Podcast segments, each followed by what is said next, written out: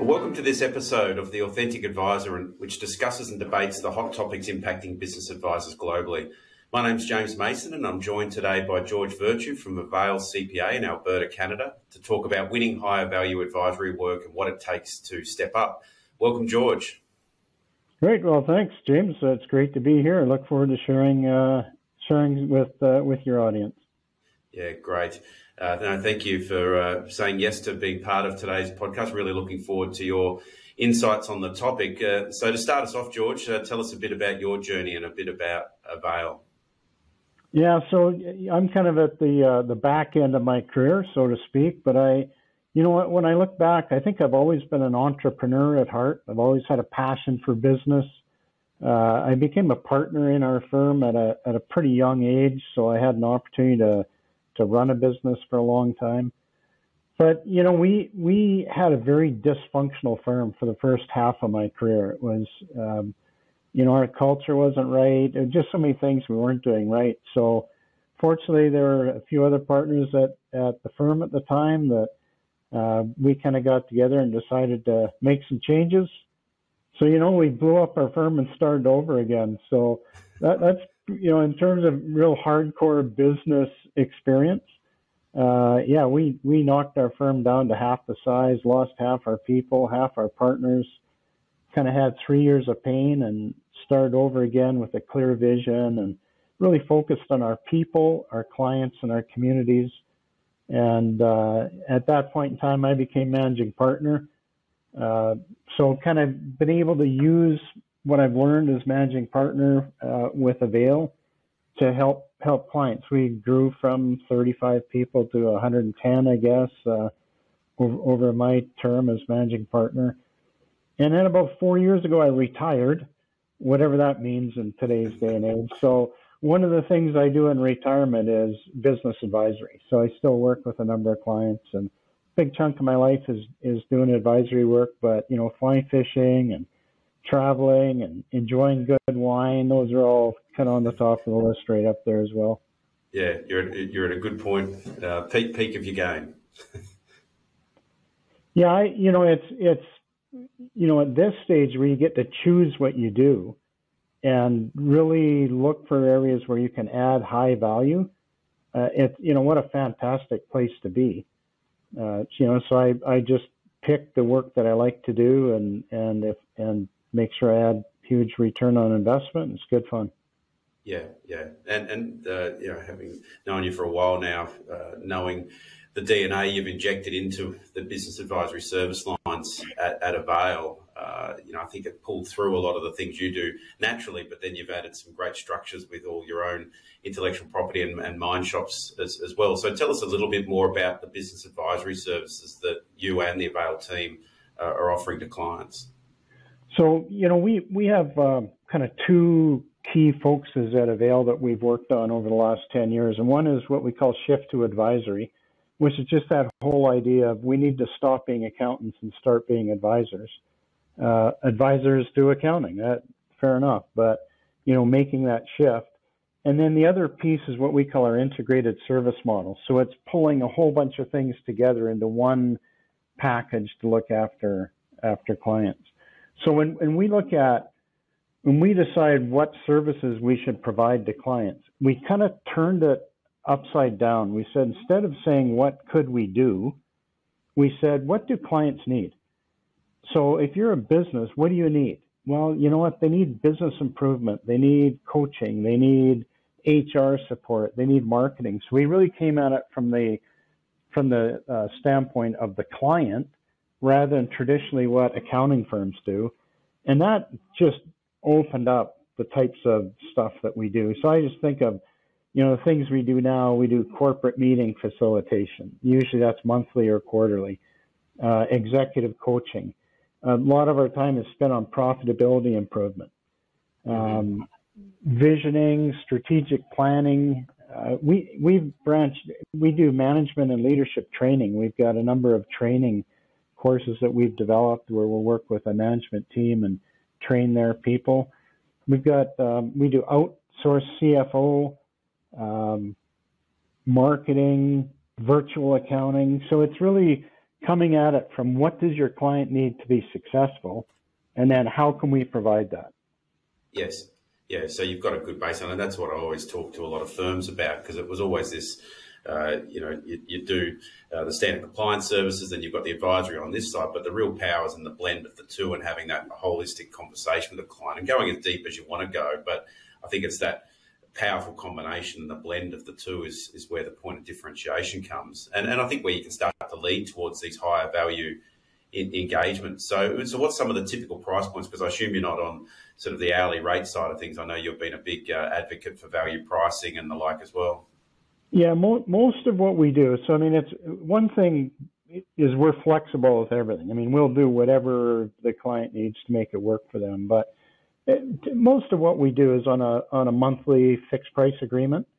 So we'll either blend it in with their core services, you know, so we're doing their accounting, their tax, and their advisory at X per month, or it'll be just for the advisory. But you know, the bulk of what we do would be a thousand dollars a month to say thirty five hundred a month.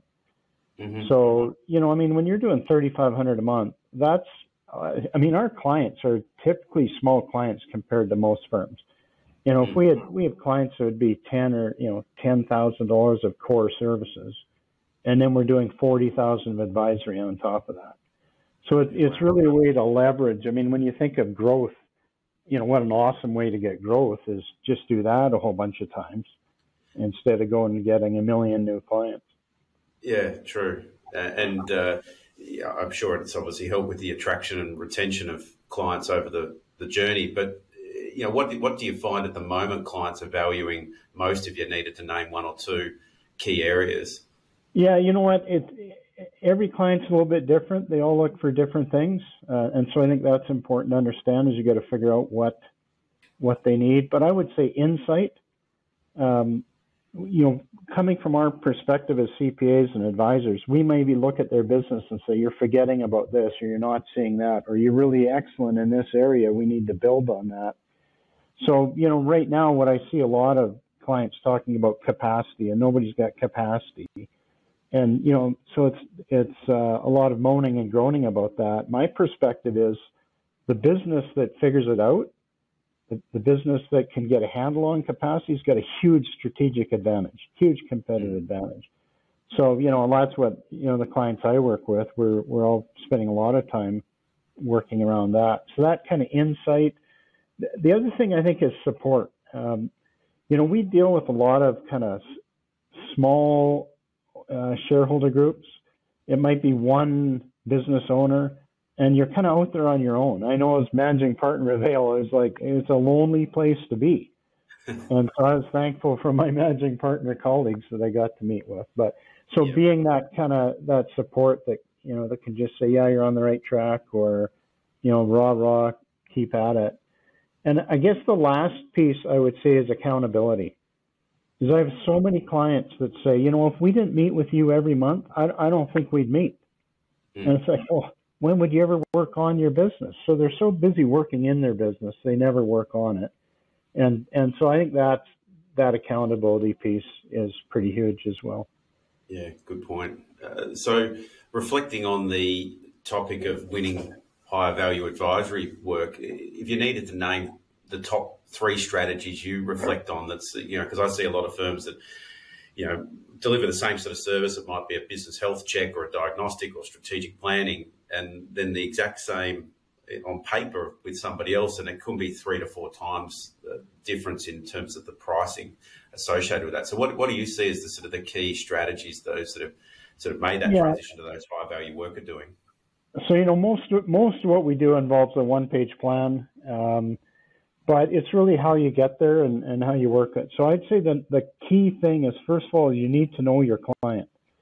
So at Avail, we've developed a, what we call an Avail discovery process. Uh, so we have a discovery meeting, and if if it's with an existing client, we call it a rediscovery meeting.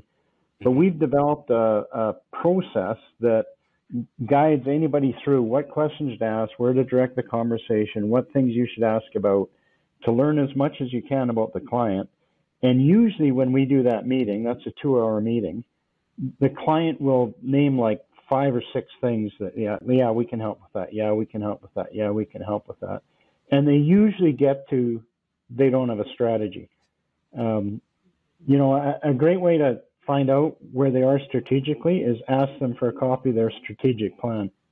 Because mm-hmm. most of our clients will give us this dumb look like what's a strategic plan nobody has one right mm-hmm. so you know that discovery piece is critical um, the next thing I would say is is we have to have proven processes. So we've developed what we like a proven process how you do a quarterly meeting, how you do a monthly meeting, how you complete a one-page plan. You start with now, you go to where, they come back with how. That you know that whole there, we have it listed out. You can follow it step by step yes. of how to do that and blend that in so that it's not frightening. You're just you know, you're not going into this unknown. If You're just following a process. Mm. And so I think that's key.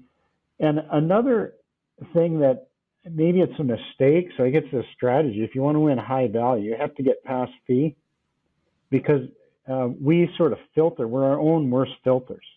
You know, our client can't afford us, so we don't even suggest it. So one thing we do is we address the fee right up front and say, look, this is going to cost X. And, you know, our goal is for you to have 100% return on investment. Mm-hmm. So, you know, quite frankly, if I can't earn at least the fee plus the fee again for the client, I, you know, I'm not interested in working with them.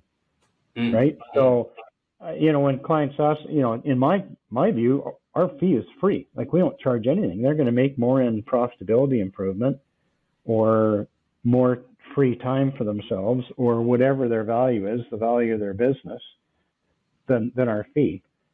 So, you know, address that right up front and talk about return on investment instead of shying away from the fee. Yes, yeah. And I think you've wrapped up all in, in that because I think they're three uh, great great points is you know from my observations of the way you and the team work you've become unconsciously competent in the delivery as, as well. So I think that pulls through as well that you know that you can actually do a good job at fixing that. Um, I think some people are probably self sabotage themselves a little bit because they, they don't feel they've got the skills or the capability to fix these issues. But I think when you see that level of confidence, it uh, seems to shine yeah. through. I, I think that's a great point, James. And that's where having a, a process, just follow the process, the, you will get to the answer. So I mean, I don't care what the business is. What do I know about manufacturing uh, trusses or steel siding? I know nothing about this, but I know that the process will help the client get to the right answer. And yes. and so you know, if we want to, you know, you want to win those high value engagements, you have to go in with that process. If you go in and say, well, let me let me think about what we might do, uh, you're not developing a lot of confidence in your client right off the bat. And then. I, I guess the last piece is I think we fail a lot right at the proposal stage. So we again we talk ourselves out of it, or uh, you know we don't go it about the right way. One one thing I learned from the book Getting Naked is just start advising. Like mm. like when I when I very first client wants to talk about what we could do for them, I will make sure that I give them some little nugget that's going to save their business or make their business fifty thousand bucks. You know, like that's mm-hmm. that. Just throw that in. And usually after you do that, it's when can we start? Yes. Yeah, and it's that sort of challenging nature, which I know you sort of do nat- quite naturally because you're inquisitive about business and you're able to sort of then challenge from a good place. But it's, uh, yeah, until people have gone through that process of, of trying these things and you know it feels a bit awkward at the start and then they get more confident and whether it's a strategic planning day they over prepare and, and then all of a sudden they're in a, a, a, nice sweet spot where the you know the prep time's gone from a day for a day of delivery to you know maybe an hour because they're getting more confident and they're able to then get a better return on the time they're investing overall. Um, yeah. So it's it's some just don't do the practice. Yeah, and I think I think with that confidence piece, or you know, I don't know what to do um, you know, most CPAs have got tons of experience. They've seen many, many businesses. They're, you know, involved in a in a firm that's that's a, you know, they see a business operating firsthand. And when in doubt, just draw back on your own stories. You know, I, I don't know how often I'll just say, well, you know, like I know you're struggling with retention. What we do at Avail is this, yes. uh, or you know what, I, I I we had that problem and what we did was something else. I mean, those types of things are invaluable to to the client. And when they see you kind of sharing it in a storytelling way, um, it kind of positions you as the expert as well. Yes. So, is there any other capabilities or, or, or traits um, that you see for those that are winning these high value work? I mean, we've touched on you know practice and capability and having a process and the like, but is there anything else that jumps out at you? Yeah, you know what? When I think about this, when we started looking at Avail, when we started deciding we needed to create more advisors, that's one of the first things we did. Is what are the attributes? You know, it's it's not for everybody. Mm. Um, so it, you're not going to have every one of your CPAs in a firm, or you know, and uh, you know, it's not everybody can't do it and won't do it well. But I would say number one is an advisory mindset. So you've got to get to the point where I see myself as an advisor. You know, I'm not an accounting an accountant, and when I have time, I'll advise. It's I'm an advisor, and and that's my primary focus. The the next piece is confidence, and you know that's a tough one, right? I don't know how you get confidence, but one of my young advisory partners says, "Hey, confidence is free. You can have as much of it as you want. Doesn't cost you anything." You know, yeah. so it's it's just kind of going to do it and draw on that. Um, you know, the experience. So draw on your own experiences. Recognize. You know, I'm lucky. I've got 40 years experience, 20 as managing partner. You know, running a firm, all that kind of stuff. But you know, everybody's got experiences because mm. they've seen many, many, many clients uh, I guess passion for business improvement. So, you know, I, it's what it's, it seems odd, but one of the areas that gets missed a lot when advisors talk about services is business improvement. How do we increase profitability? How do we make the business better? You know, so talk about strategy or visioning and all that stuff, but how, you know, how do I make my business better? Mm. And it seems to me that as accountants, we're in the most u- unique position to be able to see what's wrong and also to know what can help any client. So having a passion for that. Um, this is a this is a tough one. I you you have to be comfortable getting outside your comfort zone. Mm. And so I don't know, you know, that's going to scare a lot of people off, but you know, when I go in to meet with a client, I'm totally uncomfortable. Like I have no idea what's going to happen. This could go any different directions. We could have tears, we could have shouting, we could have jumping for joy. I I'm scared, but I love that. I love being outside my comfort zone. You know, so I think you you've got to bring that to it, uh, and I think finally be client focused. You know, if you go in trying to sell something, you will not uh, succeed. you've got to go in. How can I help that client?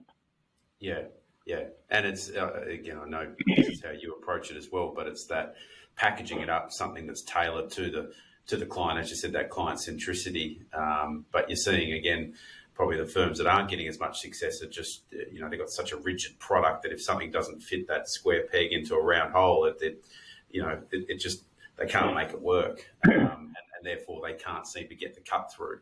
Um, but those that are very much starting with a client problem and saying, well, hey, we'll, we'll fix that. Let's package something up. But, you know, lo and behold, they get yeah. the more cut through.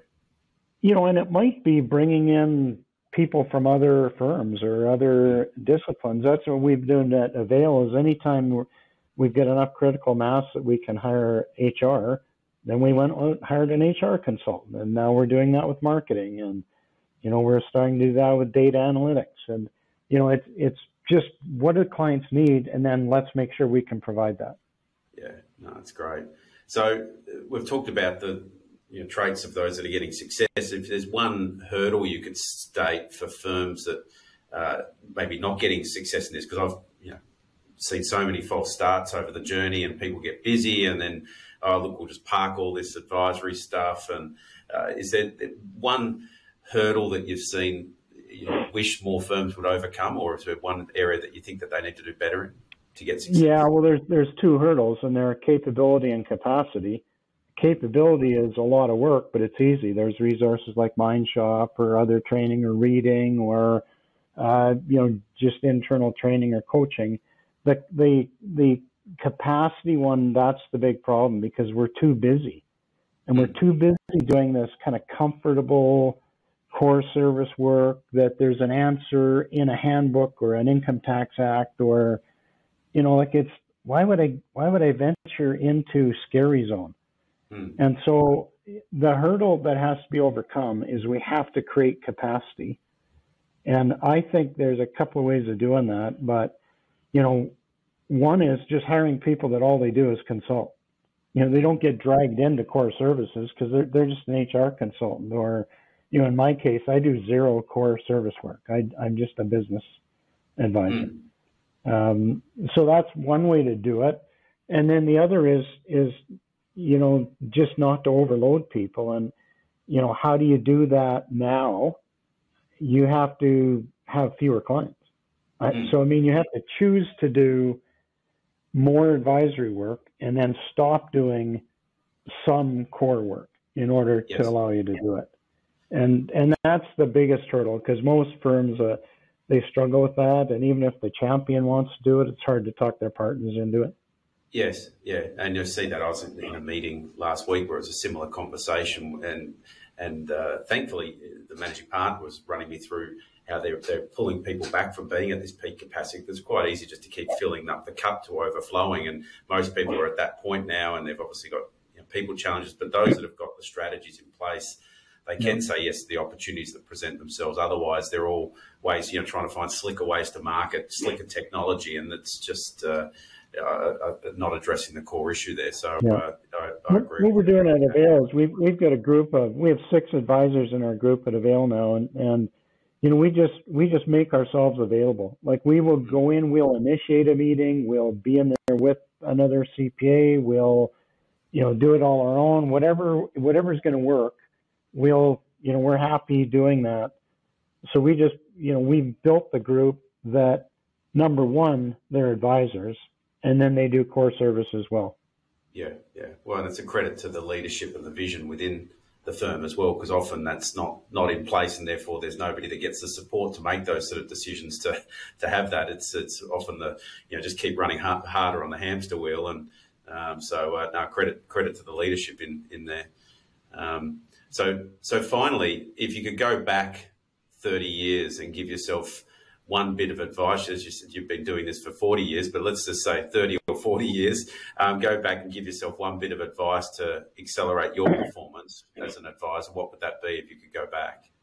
Yeah, you know what? It, would be to do everything sooner. so, you know, I, I would have blown up the firm sooner. You know, I, mm-hmm. so I guess I accepted uh, less than what I wanted for too long. And you know, I wasn't the only one on that boat. I, I was fortunate to have a strong group of partners that all that all saw the light. We should have done that sooner.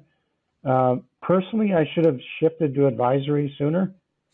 Um, you know, as soon as I became managing partner, you know, I had to wean off some clients, and and yet I, I weaned them off, but I still kept a lot of core work, and that would that would have been a great time just to get right into advisory, right mm-hmm. off the bat. Um, so again, making that transition to being an advisor rather than an accountant at an earlier stage. And then I think getting others involved with me sooner. You know, I, it was again a lonely, a lonely spot being the only guy in the firm yeah, trying to you, do you were the guy. yeah. And so, you know, once I got Jeff Clark on board and then we got Jared on board and then, you know, Cassie and Ryan and then bringing in the HR and the marketing, you know, all of a sudden we've got a pretty good group. And then we went out and hired an administrative support that's dedicated to advisory. So really building that standalone group, um, we could have done that sooner too. Mm. So, you know, I look at everything I did personally, I did all the right things to be a great advisor. You know, I, I, you know, did great work experiences. I was managing partner. I learned from that, but I just didn't take advantage of it soon enough. Yeah, yeah, no, I think uh, many, of us would say bring bring things forward a bit more if we were asked a similar question. But I, I think going through that journey is, is part of the uh, recipe of success as well. And I'm sure now all those traits that you've learned as an advisor, then you got injected into the wider firm as, as well. So uh, yeah, it's uh, yeah. When when I look at the firm now, you know, I'm I'm still frustrated because I'm impatient. That's one of my one of my strengths is I'm impatient Uh, so I need things to happen quickly, and it, that help, helps me push things to get things quickly. But you know, when I look at what we have accomplished, we you know we've done some good stuff at Avail, and and I think we do as a firm. We have an advisory mindset, and that's you know that's gold, right? That's the, that's what you need to start yeah. start down the track. It's definitely the foundation. So. Uh, no, well, that's uh, that's probably a good place to uh, leave today's conversation. So, George, thank you uh, very, very much for sharing all your insights from the day. There's lots of great things that I'm sure people will take away into their own uh, journeys, and uh, hopefully, I'm sure take a few of your key points on board. So, thanks again for being part of it. Great. Well, thanks, James. I enjoyed it, and I wish great success to everybody out there that's trying to make that shift to advisory. Terrific. Thanks. Thanks, George.